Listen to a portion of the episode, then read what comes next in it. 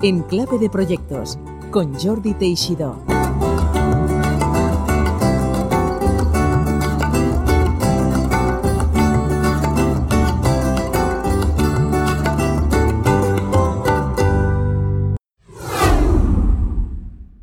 Hola, bienvenidas y bienvenidos una semana más aquí en Clave de Proyectos. Hoy hablamos de inteligencia artificial y lo hacemos con mi buen amigo Alberto Robles, director para España de Expert Systems. Él nos ilustra, enseña, nos explica el impacto social, empresarial, cultural, hasta psicológico que va a tener y ya está teniendo la inteligencia artificial en nuestras empresas y en nuestra vida cotidiana. Pues sin más preámbulos, os dejo con esta interesante entrevista con Alberto Robles, CEO de Expert Systems para España. Espero que os guste. Hola Alberto, bienvenido a Enclave de Proyectos. ¿Cómo estamos? Muchas gracias por invitarme. Con Alberto nos conocemos hace unos cuantos años desde que trabajaba en Texidel, eh, prácticamente hace unos 20 años, más o menos un poquito más incluso. Es eh, ingeniero informático y tiene un MBA. El motivo, sobre todo, de traer a, Alberto aquí es fundamentalmente su área de expertise, que es la inteligencia artificial, porque es CEO de Expert Systems, General Manager Iberia, lleva ya más de cinco años, y si hay algún tema que ya más allá de la tecnología, incluso en lo que podríamos considerar el entorno social, está en boga y en moda y queremos saber más de eso, siempre desde el punto de vista de proyectos, es la inteligencia artificial. Pues así que voy a arrancar con una pregunta eh, muy sencilla, ¿no? ¿Cuál es la propuesta de valor de tu empresa en la que lideras actualmente? ¿Qué es lo que ofrecéis y específicamente en el mercado español a empresas en torno a este sector de la inteligencia artificial? ¿Cuál es vuestro producto? ¿Cuál es vuestro servicio? Pues un poco lo que, lo que ya em, hace esos más de 20 años eh, íbamos hablando, ¿no? Eh, era desde lo que ahora hoy en día se llama la transformación digital, en aquella época se llama eh, se llamaban plataformas EAI, plataformas BPM, y, recuerdo que ah, tú y yo empezamos a colaborar precisamente tú en la parte de visión más de, optimización de organización y, yo asumía más el, papel desde, desde mi empresa de la, de la implementación tecnológica. Y el discurso sigue siendo el mismo 20 años después. Lo que pasa que los problemas son cada vez más grandes y más complejos, ¿no? Si en aquel entonces los proyectos que hacíamos eran, eh, yo recuerdo, hicimos aquel para, para, el ministerio con, con la gente Red.es y toda esta gente, hacíamos ah, automatización de procesos de, de, padrón, interconectando administraciones públicas y, y, cosas del estilo.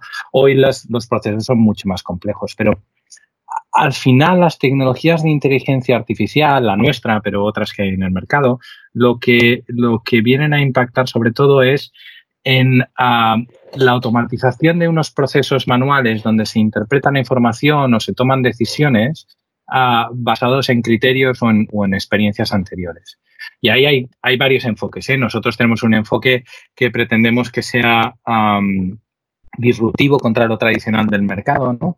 Tradicional del mercado y lo que todo el mundo ha oído es el machine learning, ¿no? Esa idea de, de, las máquinas que si yo les enseño unos ejemplos, aprenden, ¿no? Y, y, se basa todo en, en ese aprender de experiencia en ejemplos, ¿no? Y eso aplica muy bien para muchas casuísticas, pero hay otras casuísticas que no, no funcionan así. O sea, yo no me imagino diciéndole a, a mi crío, oye, vamos a aprender a conducir, toma las llaves, tú fíjate en cómo conducen los demás y tira para adelante, ¿no? Ah, sería un riesgo y un peligro tremendo, ¿no? Pero bueno, hay coches, ¿no? Hay coches ahora, bueno, los coches sin conductor, ¿no? Que lanza Google, incluso. Esto es una aplicación más impactante, de la, eso es inteligencia artificial. Y, por ejemplo, ¿tú particularmente crees en esto? ¿Crees que el futuro serán coches sin conductor? la mayoría de las veces nunca ha sido un problema de la tecnología. Ah, y es muy fácil. Ah, fíjate todo lo que ha tardado en introducirse en el sector automovilístico ah, las tecnologías de movilidad. O sea, teníamos una potencia tremenda al alcance del móvil que llevábamos en nuestro bolsillo que no se trasladaba al coche. Pero desde aplicaciones de navegación puras y duras, hasta la conectividad propia del, móvil. Y en un coche parece que estamos entrando en algo que, está como 10 años atrás en el pasado. Entonces, el, problema desde aquí nunca ha sido el, que la tecnología no exista, sino es la seguridad. Ah, uno tiene que desarrollar tecnologías lo suficientemente fiables para que adquieran un papel relevante en nuestra, en nuestra eh, sociedad. Mira, te pongo un ejemplo. Hay, hay una gran evolución de, un entry point de, la inteligencia artificial, que son los chatbots, que es lo que más se escucha en, los medios de comunicación y que, y que, más llama la atención. ¿no? Pues explícanos qué es un chatbot primero, porque igual hay gente que lo escucha y muchas veces asumimos, ¿no? ¿Qué es un chatbot, Alberto? Sí, la, idea del, del, chatbot es una evolución de los antiguos asistentes virtuales y, avatares. Y, la idea es muy fácil y es cómo uh, interacciona como una máquina en, un lenguaje conversacional de una manera similar a cómo interacciono con, los humanos. Y de ahí nacen los, los Alexas y los Google Home y toda esta eh, serie de tecnologías a las cuales yo les puedo decir apaga las luces o, ponme esta música o en el caso de un chatbot en entorno bancario le podría hacer preguntas más complejas como oye cuánto gasté en la visa el mes pasado ¿no? el origen de estas tecnologías tiene, tiene, tiene una razón de negocio como casi todo lo que hay por detrás ¿no? o sea al, al final uno por polarizar, polarizar mucho el discurso, uno tiene que escoger en la atención al cliente si es Google o es Apple. ¿Y qué quiere decir eso? Si uno va a una tienda Apple, te, recogen en la entrada, te ofrecen un café, sientes aquí, ¿qué quiere usted? ¿no? Y bueno, uno sabe que en, los productos Apple está pagando un servicio premium, no solo en, la tecnología que lleva el producto, que hoy en día tampoco se distingue mucho de la, de la competencia, pero en los acabados, en, en el cuidado y en la atención al cliente en Google uno utiliza un producto freemium, ¿no? El concepto de free, y, pero premium, ¿no? Y es, yo no pago un duro por tener acceso a Google Maps, a Gmail y a toda la suite de productos que ofrece Google. Y si tengo algún problema, eh, nunca hablo con una persona. Toda la atención al cliente es perfectamente automatizada, de calidad, pero automatizada. Entonces, la visión hoy en día en el mundo de la atención al cliente es que debemos tener una base premium, una base de alta calidad que maneje el gran volumen de, la atención al cliente, que se compense con un servicio de mayor dedicación, pero que el cliente pague, pague de manera consciente y sepa que él se distingue del servicio base, que es bueno, pero porque quiere otra cosa, pero, pero, pero le está costando dinero. O sea que la inteligencia artificial me daría un servicio adicional y sería un servicio que tendría, digamos, un precio, un mayor coste porque es de mayor calidad. Que si Efectivamente. ¿Te refieres a eso? Efectivamente. Y, por trasladarlo a, un, mundo más amplio, pongo el ejemplo del mundo de los, de los siniestros en seguros. ¿no? O sea, antiguamente, ¿qué se hacía? Pues si yo tenía un, siniestro, yo tenía un, un, eh, un, accidente de coche, unas goteras en casa o, una visita al médico con mi seguro de, salud, eh, pues yo habría lo que se llama en las empresas, en el de las empresas de seguro, un siniestro. Y ese siniestro es, bueno, pues yo tengo que anexar una documentación, pues ya sea un informe médico, pues que eh, pues acredita que yo necesito una determinada intervención, o un peritaje, me viene un señor a casa y dice, pues sí, sí, usted tiene una gotera como un campanario y hay que arreglarla, o una declaración amistosa eh, de un parte de accidente porque he tenido un accidente con el coche, o, más agresivo, una demanda de, la otra compañía porque consideran que yo soy el culpable del accidente. En general, siempre buscamos el asistente personal, porque cuando hablas de inteligencia artificial o asistentes virtuales o chatbots, la verdad es que muchas veces el ciudadano medio lo que hace es, bueno, yo quiero hablar con alguien, ¿no? Es decir, buscas el, problema que tenga sea técnico o ya no hablemos de un parte de seguro, donde incluso emocionalmente la gente está alterada y, y llevará mal lo de la máquina. Yo te quiero comentar que eso también necesita una adopción por parte de la ciudadanía y un proceso de adopción largo, quizás, ¿no? De, acostumbrarme a interactuar con un robot, ¿no? La, realidad que vemos hoy en día, o, que al menos ah, percibo desde, desde mi lado, es, es otra. ¿eh? O sea, la realidad es que tú y yo queremos esa atención personal. Normalmente las generaciones más jóvenes que nosotros lo que quieren es no tener que hablar con nadie. Eh, ellos entienden que va a haber este tipo de servicios, pero ¿para qué tengo que ir al banco? Si yo desde ah, mi móvil ya puedo operar todo, ¿no? ¿Por qué tengo que ahora explicarle a, um, alguien por teléfono y, darle unos datos? Y, pero no, me conoces, ¿no? y las generaciones nuevas no tienen um, problemas para, para comprar en Amazon y, no prefieren ir a las tiendas y recibir un trato personal, ¿no? a mí me contaba una anécdota un, un chaval de la compañía que me decía, ostras, pues el otro día estaba, pasé con mi mujer por el corte inglés y ya tenía que comprar unos maquillajes y dije, ay, mira, pues yo tengo que comprar unas cosas en ferretería, aprovecho y me acerco, ¿no? Y entonces eh, se paró delante de una pared de 3 por 3 metros que tenía todos los clavos sabidos y por ver y no sabía qué hacer porque no sabía describir qué es lo que necesitaba, no sabía buscar en aquella organización física lo que Curioso. podía ayudarle. Eh, carecía de los elementos básicos a los cuales hoy en día las generaciones están acostumbradas, ¿no? Que es el, refuerzo del grupo, donde los comentarios te dicen este es el bueno, este me sirve para lo otro, herramientas de búsqueda completamente libres. el paradigma en general de la atención al cliente cada vez demanda más, lo que digo, eh, el modelo Google, y quien lo quiere tiene el modelo Apple. Es, yo quiero un sistema altamente eficiente donde mis problemas queden tremendamente resueltos inmediatamente y, si es una máquina lo hará mejor. O sea, mm, es cierto que eh, una cosa es el modelo Google y no es el modelo compañía telco mm, que te ofrezco tres opciones en el menú y encajas en las tres y ninguna de esas incluye la discutir, discutir el contenido de una factura o cosas similares. ¿eh? O sea, no se puede utilizar o no se debe utilizar la tecnología como una barrera para quitarse los problemas de encima, ¿no? Has tocado, el, has empezado explicando unas aplicaciones más ya existentes e inmediatas de la inteligencia artificial, como son los asistentes virtuales, pero lo has llevado más allá y has hablado del comercio electrónico y la idea de la digamos, despersonalización o automatización de procesos de compra en general. Todo esto, el segundo tema, y que tú seguro que has abordado en múltiples foros, eh, que genera es el de, bueno, ¿qué cantidad de puestos de trabajo eh, van a desaparecer? Que ya lo hablamos, ¿no? Con eh, las tiendas que están pasando, digamos, a, mundo virtual, las que no pasan, a Amazon, los que pueden vender en Amazon, comprar en Amazon, pero está cambiando todo el modelo de adquisición de bienes y servicios en general, digitalizándosele, eh, digamos que a, marchas forzadas.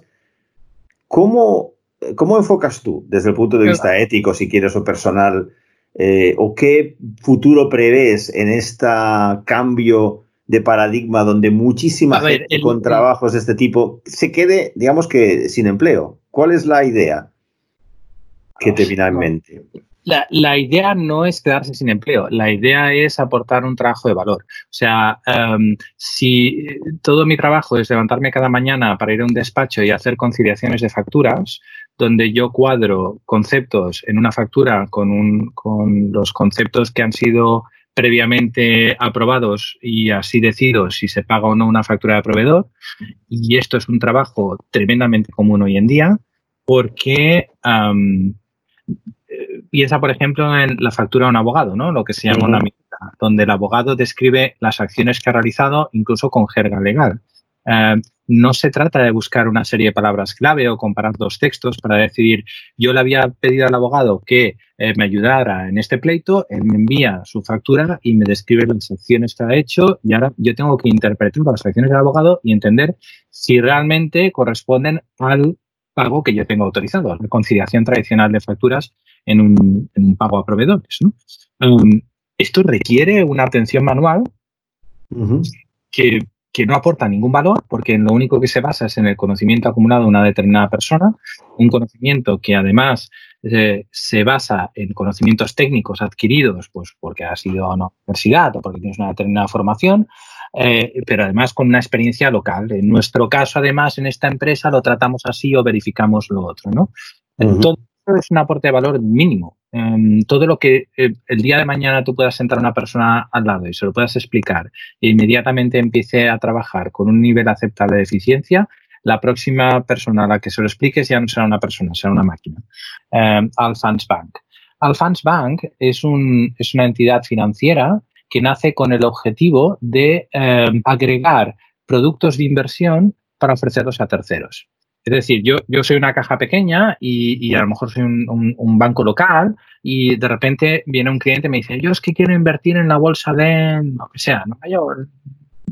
Y entonces tú te dices, hombre, yo no me puedo permitir tener o pagar los derechos de acceso a todos estos productos de inversión repartidos por todo el mundo. Bueno, pues estos señores dicen, yo sí, yo tengo acceso a todos ellos y tú puedes operar a través mío por una pequeña comisión. O sea, su modelo está basado en escalar es decir, yo tengo 80.000 productos financieros uh, que pongo a tu disposición. Tengo el mayor catálogo, de hecho el nombre ya lo dice, Alfans todos los fondos, ¿no?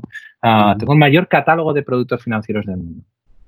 Un producto financiero tiene una regulación tremenda, ¿no? Palabras como MIFID II, palabras como, bueno, hay, hay toda una serie de normativa draconiana que se ha eh, establecido en los últimos 10, 15 años que hacen que tú tengas que emitir informes, evaluaciones, eh, contrastación, eh, avisar cada vez que hay un cambio.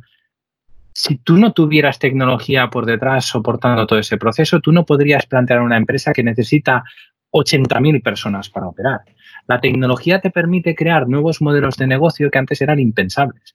Modelos que se basan no en muestreos o localismos, se basan en la totalidad del negocio, donde de repente yo me convierto en global, no me convierto en local, donde de repente yo no te soluciono este problema, yo soluciono todos tus problemas, ¿no? Entonces, la tecnología en realidad está cambiando, está haciendo que, uh, y además este tipo de tecnologías, ¿eh? que suelen ser tecnologías de, de, muy bajo coste y muy rápida penetración, uh, hacen que, que, tengamos elementos competitivos originándose en, en, zonas de Asia o en zonas de América del Sur que hasta uh, hace unos años eran irrelevantes en, en este mercado. ¿no? um, está obligando a una modernización en general del, del, del de, de, de, toda, de todo el mundo. Eh, me estaba acordando, por ejemplo, el sector de los seguros es un, es un sector eh, que ha aplicado mucho las tecnologías de inteligencia artificial porque tiene grandes necesidades y grandes oportunidades, ¿no? Imagínate una situación en la cual eh, yo, cuando todo se normalice, digo, me voy a pegar unas vacaciones y me voy a ir a, a Singapur y me voy a llegar eh, mi cámara de fotos de, de, de 3.000 euros, ¿no? Y entonces yo quiero asegurar mi cámara porque, eh, pues, vale una pasta y yo quiero evitar que, bueno, pues por estos mundos de Dios yo me despiste y me la roben, ¿no? Eh, y lo que quiero es un seguro que simplemente cubra este viaje con un riesgo muy concreto. ¿no? Um, las empresas de seguros, al final, son empresas, eh, digamos, se dividen al 50% en empresas eh, operativas, que es, vale, has tenido un, un, siniestro, has tenido un problema, te han robado, me he quedado perdido la maleta, tengo unas goteras y tengo que darte la solución, ¿no? Uh, a veces es dinero, a veces es, te, te, te arreglo el coche, ¿no? Pero también son empresas financieras donde dices, vale, ¿y cuánto vale este servicio de asegurarte la cámara por un viaje que va a durar tres semanas eh, y la cámara es esta y esta es la situación y este soy yo? Esa evaluación de riesgo, si tú no tienes una capacidad analítica de detalle, te quedas en generalismos y entonces las empresas te dirán, no, no sé, no sé ponerte un precio, no sé qué cobrarte, no sé qué modelo financiero me sale a mí en términos de compensar el riesgo al que estás expuesto con el coste que puedo tener, ¿cuánto te cobro? ¿no? Entonces, la mayoría de ellas se basan en, en datos analíticos recogidos pues, de siniestralidad, de, de, de diferentes estudios. Uh, tener la capacidad, por ejemplo, de interpretar grandes volúmenes de información también es inteligencia artificial. Interpretar y contextualizar. ¿no? Te entiendo. Una reflexión, una reflexión muy simple. Si tú consideras un banco como BBVA, eh, el 10% de las transacciones que se hacen en España se hacen con tarjetas del BBV. El 10% en estadística no, no, es estadística, es una certeza. O sea, si yo tengo como muestra el 10% de la población, yo puedo hacer un modelo predictivo al 100%. Y un banco tiene dónde vivo, dónde trabajo, cuánto cobro, cuánto pago de hipoteca, cuánto pago de colegio, cuánto gasto en alimentación, cuántos son mis seguros. O sea, tiene información suficiente para hacer un modelo de gasto uh, donde ellos puedan trabajar y ofrecerme productos y servicios a medida de mis necesidades. Uh, ese es el futuro que nos viene, el futuro de la personalización, el futuro donde yo vendo más porque vendo mejor. No, no, no. Es, lo mismo que ha pasado en estos años con el spam, ¿no? El, spam se ha reconvertido a estas listas donde yo voluntariamente me suscribo y me están enviando continuamente ofertas, ¿no? Eh, en, estos sitios web donde dicen, mira, pues si tú te metes aquí tendrás campañas de eh, venta premium, venta anticipada, venta con descuento, ¿no? Eh, y, o, o, en los chollos, ¿no? De viajes, actividades culturales, etcétera. Hemos cambiado el correo que nos llegaba sin ningún criterio y sin ninguna, ninguna dirección, intentando impactar de vez en cuando en alguien que a lo mejor sí le interesara, en, un correo que yo he dado mi personalización para decir esto es lo que me interesa. Y si tienes información de esto, envíamela porque tienes una venta asegurada. ¿no? Vamos a dirigir un poco la conversación hacia la dirección de proyectos porque siempre el tiempo es limitado y realmente me gustaría que hablaras un poco desde tu posición experta y viviendo las necesidades del mercado, la oportunidad que existe para directores de proyecto, directores y directoras de proyectos, project managers, para aprovechar esta oportunidad y tomar, participar en lo que es la gestión y el delivery, es decir, la entrega de proyectos relacionados con la inteligencia artificial. Es un campo amplio, es decir, es un buen eh, campo para desarrollar un conocimiento necesario como para poder liderar un proyecto de este estilo. Entiendo que, como pasa mucho en otros ámbitos tecnológicos, algo ha de conocer el líder, que el que lleve el proyecto adelante tendrá que tener unos conocimientos de inteligencia artificial, de análisis de datos, de big data. ¿Cómo ves eh, los próximos años si es una carrera realmente o es un, área, como llamaríamos, de Blue Ocean, ¿no? Para los project managers, es decir, hay necesidad, entiendo, de multitud de proyectos, ¿no? Para convertir todas estas ideas que estás comentando en, algo tangible, ¿verdad? Y en algo que pueda llegar al mercado, ¿no? Sobre todo porque, mm, bueno, como suele pasar en estas cosas, ¿eh?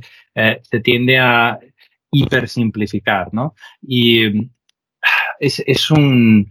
Eh, todavía no hemos descubierto la, realidad de las aplicaciones de este tipo de tecnologías, las que viviremos dentro de 5 o 10 años. Estamos en la, en la punta del iceberg y, atacando problemas muy simples, ¿no? Antes comentaba conciliación de facturas, ¿no? Ah, es un problema tremendamente simple y muy fácil de resolver. Entonces, desde el punto de vista de, perfil de, la gestión de proyectos, es apasionante porque la mayoría de las veces se trata en aplicar tu conocimiento para modelar un problema y diseñar una solución. Y es, la base en sí de la, de, de, la aproximación, el sumum, ¿no? Diríamos, ah, hemos pasado muchos años donde se ha minimizado la importancia desde el punto de vista del gestor de proyectos, intentando eh, mecanizar un poco las actividades necesarias con esa idea de que en, en la mediocridad conseguimos eh, más mercado, ¿no? Es decir, yo no puedo garantizar eh, tener gente excelente, lo que me garantizo es tener un proceso lo suficientemente simple que hasta alguien sin, sin mucho background eh, puede llevarlo a cabo. Y lo que te utilizo es como, como, una, como unas manos sin cerebro, ¿no? Y esto devuelve un poco el poder al, al, al, gestor de proyecto, donde dice, no, no, es que hay una gran diferencia entre la calidad de resultado de, de, alguien con, con, la experiencia y la, y la orientación necesaria, también los conocimientos técnicos para, para ese diseño de soluciones. O sea, Muchas de las empresas que están entrando en el mundo de transformación digital eh, entran de la vía de los, de los, de los MVPs, ¿no? De los uh, el producto mínimo viable, ¿no? Entonces, hay, un, hay una idea de experimentación em, que, que, requiere, en todo caso, unas habilidades de gestión que se focalicen mucho en los resultados, los resultados cuantitativos, en, en la medida del ciclo de proyecto, ¿no? En la capacidad de gestión y adaptación de requerimientos, todo, ¿no? Y en el conocimiento técnico Tras ese conocimiento técnico, una de las cosas a las que me enfrento en el día a día es precisamente la supersimplificación del ámbito de la inteligencia artificial exclusivamente a tecnologías de Machine Learning, ¿no? Machine Learning, si bien es una de las tecnologías disponibles, como decía antes, no es la tecnología en estos momentos que está derivando los proyectos más complejos, ¿no? Aquí las tecnologías mejor posicionadas son normalmente las que se mueven en el ámbito cognitivo, ¿no? Donde pueden razonar, donde tienen un conocimiento de base, no, no, no tienen que aprender de cero cada vez, ¿no? Donde pueden analizar aspectos más complejos, ¿no? Pueden hacer impactos y análisis de sentimiento, eh, de, de, por ejemplo, coherencia de datos, ¿no? En términos de, de, sector financiero siempre es muy importante la identificación de, de elementos de riesgo de fraude, ¿no? Y, identificar y decir, esto no me huele bien, ¿no? Esto que decimos los humanos, el que lo pueda hacer una máquina, esto es lo que llamamos los, el, el stack cognitivo, que, que Machine Learning es el, el, entry point, ¿no? Es, es la parte que dices, bueno, esto sí puede conseguir cosas, pero a través de mucho esfuerzo, ¿no?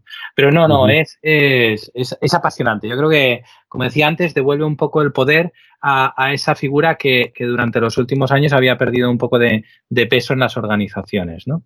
Uh -huh. Has hablado de banca, de seguros financieros, aspectos de automatización de procesos. Como persona que está en el sector, ¿qué innovaciones más impactantes ves en los próximos años vista que cambiarán radicalmente, piensas, el día a día de, de, empresas, trabajadores o incluso consumidores? ¿Qué es lo que, sé que es difícil esta pregunta, ¿eh? ¿qué es lo que ves venir que puede realmente ser más impactante de todas estas múltiples eh, impactos que tiene la inteligencia artificial? ¿Dónde ves hay, la aplicación hay, más espectacular en los próximos años? Hay, hay cosas que, uh, tenemos que empezar a ser conscientes. Antes hablaba de trabajos de uh, bajo aporte de valor, ¿no? los, los, trabajos, y ponía el ejemplo la conciliación de facturas. Eh, estos en el muy corto plazo están siendo sustituidos. O sea, ahora si cogemos empresas IBEX 35, yo diría la mayoría de ellos aplican un, un entry en el mundo de la uh, transformación digital, automatización de procesos, que son los, las tecnologías de RPA, ¿no? Se llama Robotic Process Automation. La, la, idea básica de estas tecnologías son, eh, imaginemos, eh, sustituir una persona uh, por una macro. Lo que pasa que esa macro no es eh, pues como las macros antiguas, donde yo tengo que repetir sistemáticamente unas acciones y ahora que el, el, contexto cambia un poco, la automatización falla, sino que aquí estamos hablando de procesos semi-inteligentes donde tú les puedes decir, mira, tu trabajo es entrar en SAP, ejecutar esta transacción, sacar la lista de facturas, coger los totales y cuadrarlos con los que tienes este Excel. Y el nivel de diseño es más o menos, o el de explicación o interacción con la máquina es más o menos ese nivel. O sea, es un nivel ambiguo, no es determinista. ¿no? Entonces, todos esos procesos que no aportan valor están siendo hoy en día ya automatizados por sistemas RPA. Que hay fabricantes, Blueprint, SeoPath, Automation Anywhere, hay, hay un montón. ¿eh? Uh, um, el siguiente nivel es cuando ya no es que tenga una tarea compleja que necesita hacer una persona porque ya he enseñado a un robot a ejecutarla. Ahora el siguiente es, tengo una tarea que requiere conocimiento, contexto, y ahora voy a analizarla desde ese punto de vista. ¿no? Y te pongo un ejemplo. Yo soy abogado y yo evalúo un contrato y digo si este contrato es correcto con, con respecto a la normativa de un determinado sector, ya sea sector industrial o ya sea eh, ámbito financiero, lo, que sea necesario, ¿no? Entonces, ¿cuántos abogados están trabajando hoy en día en lo que se conoce en términos de compliance, ¿no? Es simplemente la revisión de documentos legales para indicar si se ajustan o no a normativa. Eh, esto es un trabajo también de muy poco aporte de valor, donde el valor eh, es que estamos usando a una persona como un proxy de conocimiento. Pero es que las máquinas tienen la capacidad de adquirir conocimiento infinito. Entonces, si en uno o dos años yo debería estar preocupado si estoy conciliando facturas, en tres o en cinco debería estar preocupado si mi aporte de valor como abogado es exclusivamente trabajar en términos de revisión uh, de, cumplimiento normativo, por deciros algo. ¿no? Y hay muchos modelos de negocio y muchas grandes empresas hoy en día que basan grandes volúmenes de sus ingresos en acciones de este estilo. ¿no? Porque, entre otras cosas, uh, la gracia que tiene aplicación de la tecnología en estos ámbitos es que reduce tremendamente el riesgo. Cualquier aproximación, imaginemos que yo uh, estoy en una gran compañía de telecomunicaciones, acabo de adquirir otra compañía en Italia para expandir mi, mi presencia en ese territorio y de repente esa compañía me viene con un millón de contratos. y yo digo, ostras, pues debemos revisar esos contratos a ver que no haya un potencial riesgo ah, que esté oculto aquí. Eh, yo te voy a analizar un 10% de los contratos en tres meses, te voy a cobrar X, ah, y si quieres que yo analice algún contrato en particular, me lo pones, y si yo, si no, con un 10% ya te hago un muestreo suficiente como para que tú quedes más o menos tranquilo. No, queda un 90% por analizar. Una máquina es capaz de hacer el análisis completo y total con un nivel de eficiencia y eficacia muy por encima del proceso manual, ¿no? Pues en, resumen, em, el, valor que veremos emerger de, las tecnologías de inteligencia artificial vendrá sobre todo ah, dirigido por la capacidad de escalar las capacidades que estamos utilizando actualmente como personas, en el ejemplo de la conciliación de facturas, de la auditoría eh, de cumplimiento normativo, em, se potenciarán, pero sobre todo lo que el mensaje no es eficiencia, el mensaje no es la reducción de puestos de trabajo, el mensaje es yo no quiero correr riesgos innecesarios, ¿no? Las multas ah, por incumplimiento de, la normativa GDPR, por ejemplo, son, son, son millonarias y la, van en, términos de, porcentuales de, los ingresos de la compañía, ¿no? Entonces, está claro que las compañías no se pueden permitir el riesgo de actuar por, por muestreo en estos procesos, ¿no? Y esto es lo, de aplicación directa ya, o sea, ya se está trabajando en que en, reducir estos procesos o, eliminarlos completamente a través de tecnologías de, inteligencia artificial. Lo más novedoso, lo más novedoso es eh, los procesos en los que estamos haciendo que las máquinas piensen ah, y saquen conclusiones eh, de manera mucho más eficiente que nosotros mismos. O sea, porque tienen un acceso a grandes volúmenes de información eh, que son ah, mucho más de lo que cualquier persona podría eh, correlacionar o, tener en su cabeza a la hora de tomar de una manera efectiva decisiones. Entonces, el, proceso va por ahí, sí. Concluyendo, me ha gustado eh, algo que has explicado desde el punto de vista de proyectos, y ahora me lo confirmarás o me lo matizarás.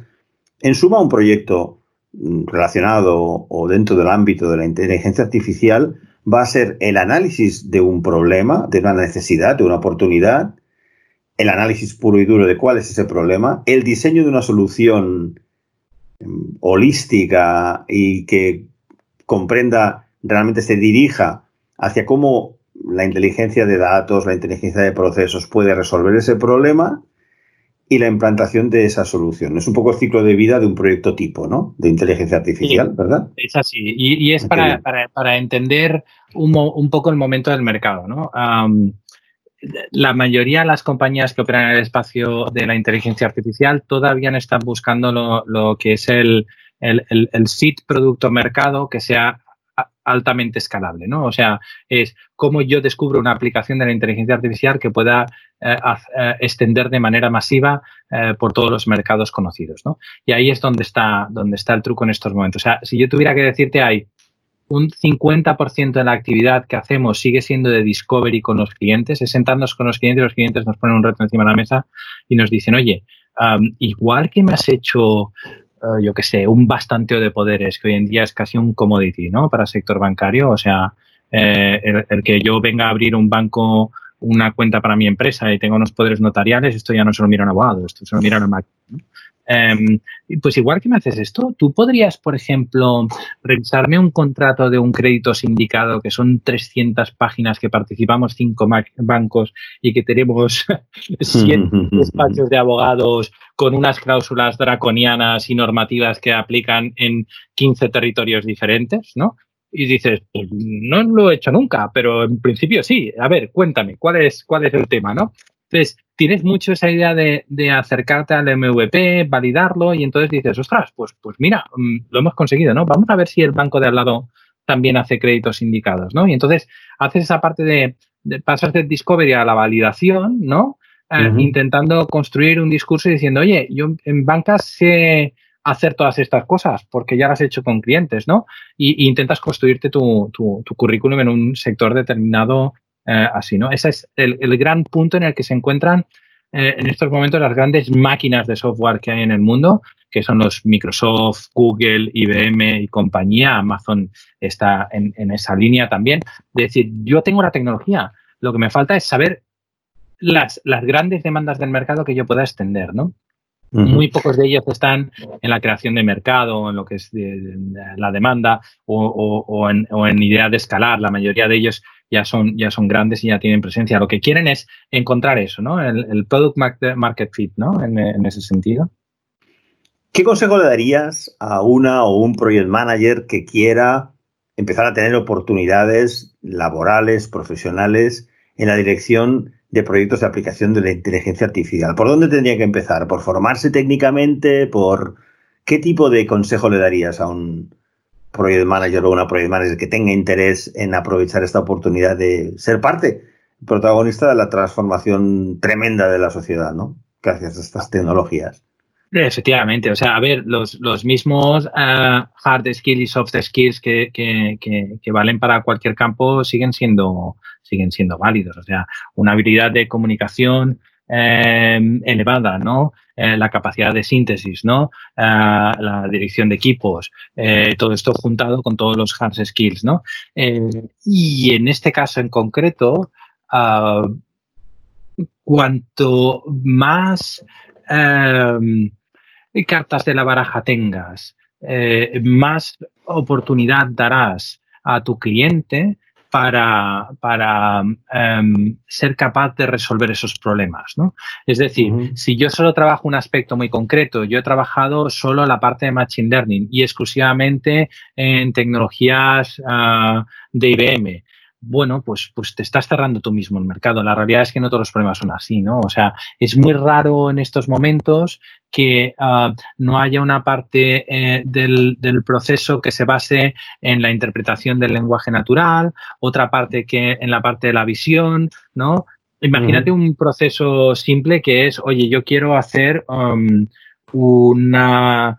Eh, tengo un cliente que quiero que me contrate un producto uh, por, por Internet, ¿no? Entonces, si ese, dependiendo del tipo de producto, yo le puedo eh, solicitar que me dé una documentación, ¿no? Y, esa documentación puede ser desde su DNI hasta, yo qué sé, imagínate que, pues un seguro de coche, pues sácame unas fotos de las lunas del coche para ver que no están rotas. Y si veo que esto no están rotas, pues directamente te concedo el, um, la póliza online, ¿no? O yo quiero abrir una cuenta corriente, pásame el DNI, pásame la última nómina y, y con eso ya está. Esos que son procesos que, entran dentro del ámbito de Machine Learning en los que estamos trabajando hoy en día, pues requiere una combinación de proceso de lenguaje, donde yo tengo que leer el contenido del DNI y ver que no te has equivocado y me has enviado el de tu mujer, o, que no lo tienes caducado y no te lo puedo aceptar, pero también en la parte de reconocimiento facial, donde tengo que ver que la foto es tuya y que no me has hecho montaje o, en el caso de las lunas del coche, pues que no, no presentan señales de rotura que hagan que, yo no te pueda conceder la póliza, ¿no? O sea, e, esa capacidad de manejar diferentes aproximaciones, diferentes tecnologías desde diferentes ángulos, al final es lo que hace que también nuestra empleabilidad esté asegurada, ¿no? Que nuestro valor sea muy claro no solo por las capacidades puras de gestión y organización que debe tener todo, todo, todo gestor de proyectos, sino esa navaja suiza que tanto necesita el mercado hoy en día, ¿no? Muy bien. Bueno, pues muchísimas gracias por eh, ilustrarnos y explicarnos aquí en clave de proyectos el presente y el futuro de la inteligencia artificial y sus múltiples aplicaciones. Y desde luego se nos ha hecho cortísimo, Alberto. Eh, no hemos hablado prácticamente del pasado, ha estado bien hablar del presente y el futuro.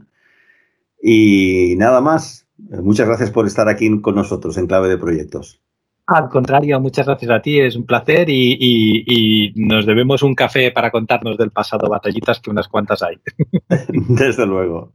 Gracias, Alberto. Un abrazo, gracias a ti.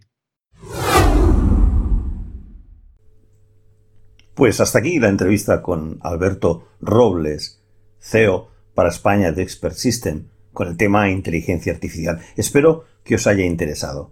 Soy Jordi Teixidó y te espero la próxima semana con un nuevo episodio de Enclave de Proyectos. Hasta pronto.